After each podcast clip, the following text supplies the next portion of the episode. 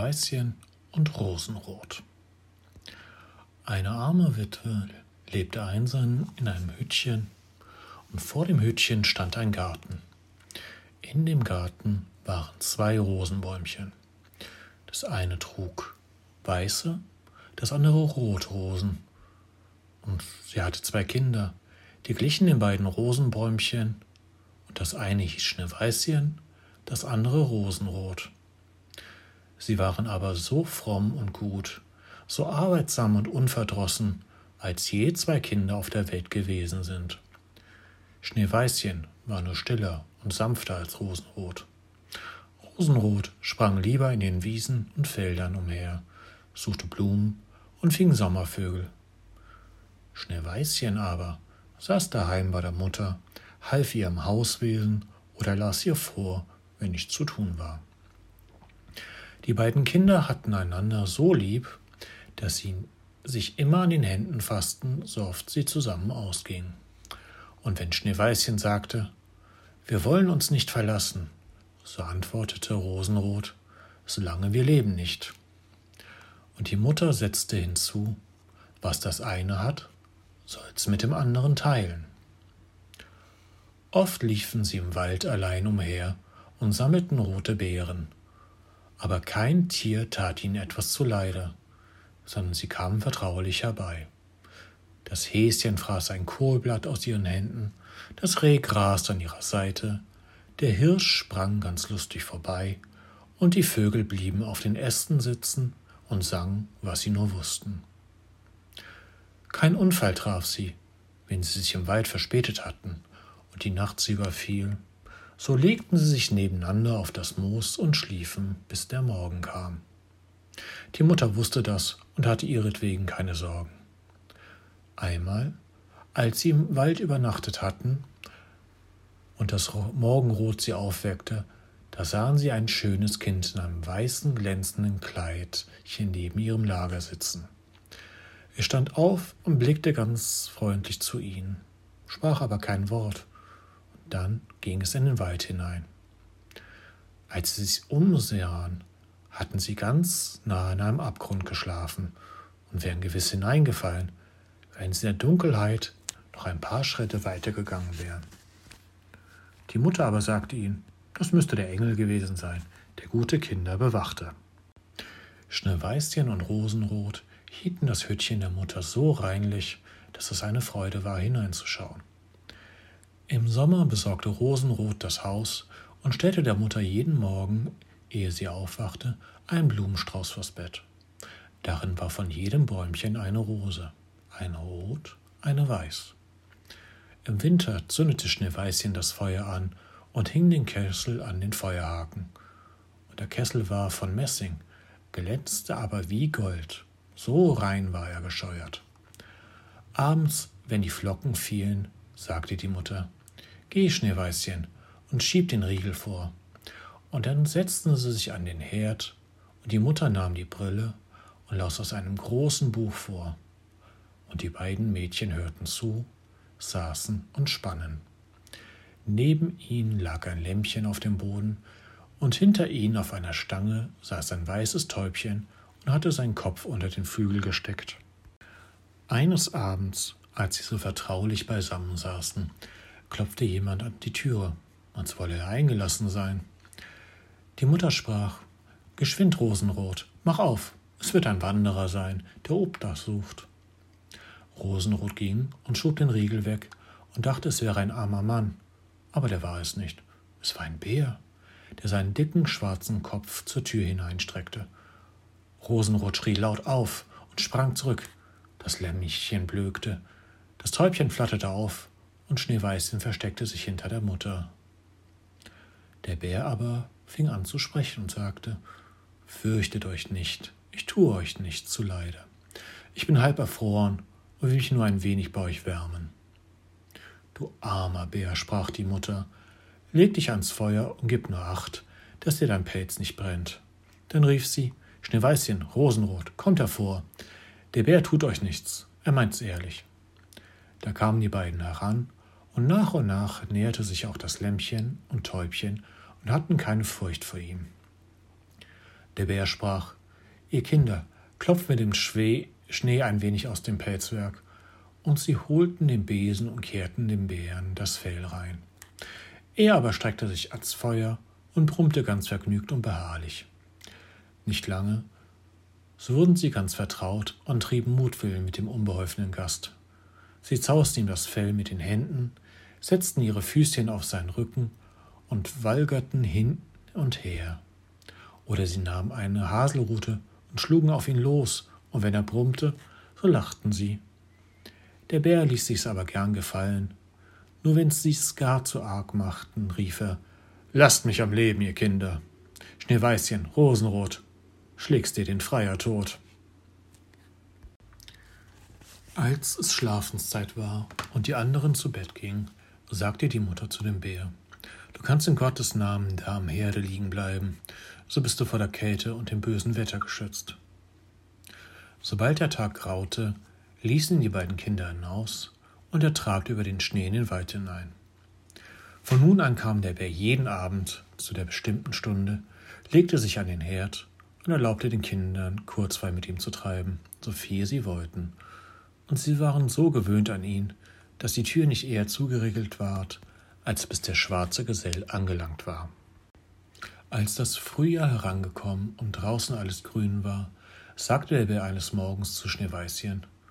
Nun muss ich fort und darf den ganzen Sommer nicht wiederkommen. Wo gehst du denn hin, lieber Bär? fragte Schneeweißchen. Ich muss in den Wald und meine Schätze vor den bösen Zwergen hüten. Im Winter, wenn die Erde hart gefroren ist, müssen sie wohl unten bleiben und können sich nicht durcharbeiten. Aber jetzt, wenn die Sonne die Erde aufgetaut und erwärmt hat, da brechen sie durch, steigen herauf suchen und stehlen, was einmal in ihren Händen ist und in ihren Höhen liegt. Das kommt so leicht nicht wieder an das Tageslicht. Schneeweißchen war ganz traurig über den Abschied, und als es ihm die Türe aufriegelte und der Bär sich hinausdrängte, blieb er, mit dem, blieb er an dem Türhaken hängen und ein Stück seiner Haut riss auf. Und da war es Schneeweißchen, als hätte es Gold durchschimmern gesehen. Aber es war seiner Sache nicht gewiss. Der Bär lief eilig fort und war bald hinter den Bäumen verschwunden. Nach einiger Zeit schickte die Mutter die Kinder in den Wald Reisig zu sammeln. Da fanden sie draußen einen großen Baum, der lag gefällt auf dem Boden, und an dem Stamme sprang zwischen dem Gras etwas auf und ab. Sie konnten aber nicht unterscheiden, was es war. Als sie näher kamen, sahen sie einen Zwerg mit einem alten, verwelkten Gesicht und einem ellenlangen, schneeweißen Bart. Das Ende des Bartes war in eine Spalte des Baumes eingeklemmt, und der Kleine sprang hin und her wie ein Hündchen an einem Seil und wusste nicht, wie er sich befreien sollte. Er glotzte die Mädchen mit seinen roten, feurigen Augen an und schrie Was steht ihr da? Könnt ihr nicht herbeigehen und mir Beistand leisten? Was hast du angefangen, kleines Männchen? fragte Rosenrot. Dumme, neugierige Gans, antwortete der Zwerg. Den Baum habe ich mir spalten wollen, um kleines Holz in der Küche zu haben, bei den dicken Klötzen verbrennt gleich das bisschen Speise, das unser einer braucht, der nicht so viel hinunterschlingt als ihr großes, gieriges Volk. Ich hatte den Kai schon glücklich hineingetrieben, und es wäre alles nach Wünschen gegangen, aber das verwünschte Holz war zu glatt und sprang unversehens heraus, und der Baum fuhr so geschwind zusammen, dass ich meinen schönen weißen Bart nicht mehr herausziehen konnte. Nun steckt er drin, und ich kann nicht fort. Da lachen die albernen, glatten Milchgesichter. Pff, was seid ihr garstig?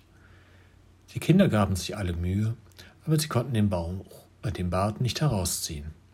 Er steckte zu fest. Ich will laufen und Leute herbeiholen, sagte Rosenrad. Wahnsinnig Schafsköpfe, schnarrte der Zwerg. Er wird gleich Leute herbeirufen. Ihr seid mir schon zwei zu viel. Fällt euch nichts Besseres ein. Sei nur nicht ungeduldig, sagte Schneeweißchen. Ich will schon Rat schaffen, holte seine Schere aus der Tasche und schnitt das Ende des Bartes ab. Sobald der Zwerg sich frei fühlte, griff er nach einem Sack, der zwischen den Wurzeln des Baumes steckte und mit Gold gefüllt war, hob ihn heraus und brummte vor sich hin, ungehobeltes Volk, schneide mir ein Stück von meinem stolzen Bart ab. Lohnt's euch der Kuckuck. Dann schwang er seinen Sack auf den Rücken und ging fort, ohne die Kinder auch noch einmal anzusehen. Einige Zeit danach wollten Schneeweißchen und Rosenrot ein Gericht Fische angeln. Als sie nahe bei dem Bache waren, sahen sie, dass etwas wie eine große Heuschrecke nach dem Wasser zuhüpfte, als wolle es hineinspringen. Sie liefen heran und erkannten den Zwerg. Wo willst du hin? sagte Rosenrot. Du willst doch nicht ins Wasser. Solch ein Narr bin ich nicht, schrie der Zwerg. Seht ihr nicht, der verwünschte Fisch will mich hineinziehen? Der Kleine hatte da gesessen und geangelt, und unglücklicherweise hatte der Wind seinen Bart mit der Angelschnur verflochten, als gleich darauf ein großer Fisch anbiss. Fehlten dem schwachen Geschöpf die Kräfte, ihn herauszuziehen. Hm, der Fisch behielt die Oberhand und riss den Zwerg zugleich zu sich hin. Zwar hielt er sich an allen Halmen und Binsen fest, aber es half nicht viel, und er musste den Bewegungen des Fisches folgen und war in beständiger Gefahr, ins Wasser gezogen zu werden. Die Mädchen kamen zur rechten Zeit, hielten fest und versuchten den Bart von der Schnur loszumachen, aber vergebens. Bart und Schnur waren fest ineinander verwirrt. Es blieb nichts übrig, als das Scherchen hervorzuholen und den Bart abzuschneiden, wobei ein kleiner Teil desselben verloren ging. Als der Zwerg das sah, schrie er sie an. Ist das Manier, ihr Lorche, einem das Gesicht zu schänden? Nicht genug, dass ihr mir den Bart unten abgestutzt habt. Jetzt schneidet ihr mir den besten Teil davon ab. Ich darf mich vor dem meinigen gar nicht sehen lassen. Dass ihr laufen müsstet und die Schuhsohlen verloren hättet. Dann holte er einen Sack Perlen, der im Schilfe lag, und ohne ein Wort weiter zu sagen, schleppte er ihn fort und verschwand hinter einen Stein. Es trug sich zu, dass bald hernach die Mutter die beiden Mädchen nach der Stadt schickte, Zwirn, Nadel, Schnüre und Bänder einzukaufen. Der Weg führte sie über eine Heide auf der hier und da mächtige Felsenstücke zerstreut lagen.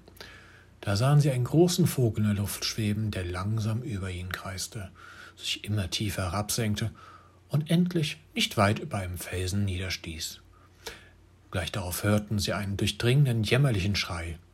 Sie liefen hinzu und sahen mit Schrecken, dass der Adler ihren alten Bekannten, den Zwerg, gepackt hatte und ihn vortragen wollte.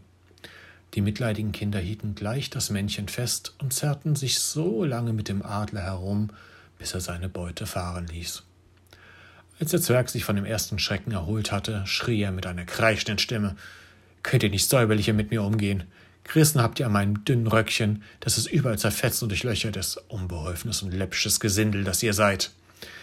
Dann nahm er einen Sack mit Edelstein und schlüpfte wieder unter den Felsen in seine Höhle. Die Mädchen waren an seinem Undank schon gewöhnt und setzten ihren Weg fort und verrichteten ihr Geschäft in der Stadt. Als sie beim Heimweg wieder auf die Heide kamen, überraschten sie den Zwerg auf einem reinlichen Plätzchen seinen Sack mit Edelstein ausgeschüttet und nicht gedacht hatte, dass so spät noch jemand daherkommen würde. Die Abendsonne schien über die glänzenden Steine, sie schimmerten und leuchteten so prächtig in allen Farben, dass die Kinder stehen blieben und sie betrachteten. Was steht ihr da und haltet Maul auf schrie der Zwerg, und sein aschgraues Gesicht war zinnoberrot vor Zorn. Er wollte mit seinen Scheldworten fortfahren, als sich ein lautes Brummen hören ließ und ein schwarzer Bär aus dem Walde hervortrabte. Erschrocken sprang der Zwerg auf, aber er konnte nicht mehr zu seinem Schlupfwinkel zurück, äh, zurückgelangen. Der Bär war schon in seiner Nähe. Da rief er in Herzensangst Lieber Herr Bär, verschont mich, ich will euch alle meine Schätze geben. Seht die schönen Edelsteine, die da liegen. Schenkt mir das Leben. Was habt ihr, mir kleinen, schmächtigen Kerlchen? Ihr spürt mich nicht zwischen den Zehen, da die beiden gottlosen Mädchen packt. Und das sind für euch zwei zarte Bissen, fett wie junge Wachteln, die fresst in Gottes Namen. Der Bär kümmerte sich um seine Worte nicht, gab dem boshaften Geschöpf einen einzigen Schlag mit der Tatze, und es regte sich nicht mehr. Die Mädchen waren fortgesprungen, aber der Bär rief ihnen nach Schneeweißchen und Rosenrot, fürchtet euch nicht, wartet, ich will mit euch gehen. Da erkannten sie seine Stimme und blieben stehen. Und als der Bär bei ihnen war, fiel plötzlich die Bärenhaut ab, und er stand da als ein schöner Mann und war ganz in Gold gekleidet. Ich bin eines Königs Sohn, sprach er, und war von dem gottlosen Zwerg, der mir meine Schätze gestohlen hatte, verwünscht, als ein wilder Bär in den Wäldern zu laufen, bis ich durch seinen Tod erlöst würde.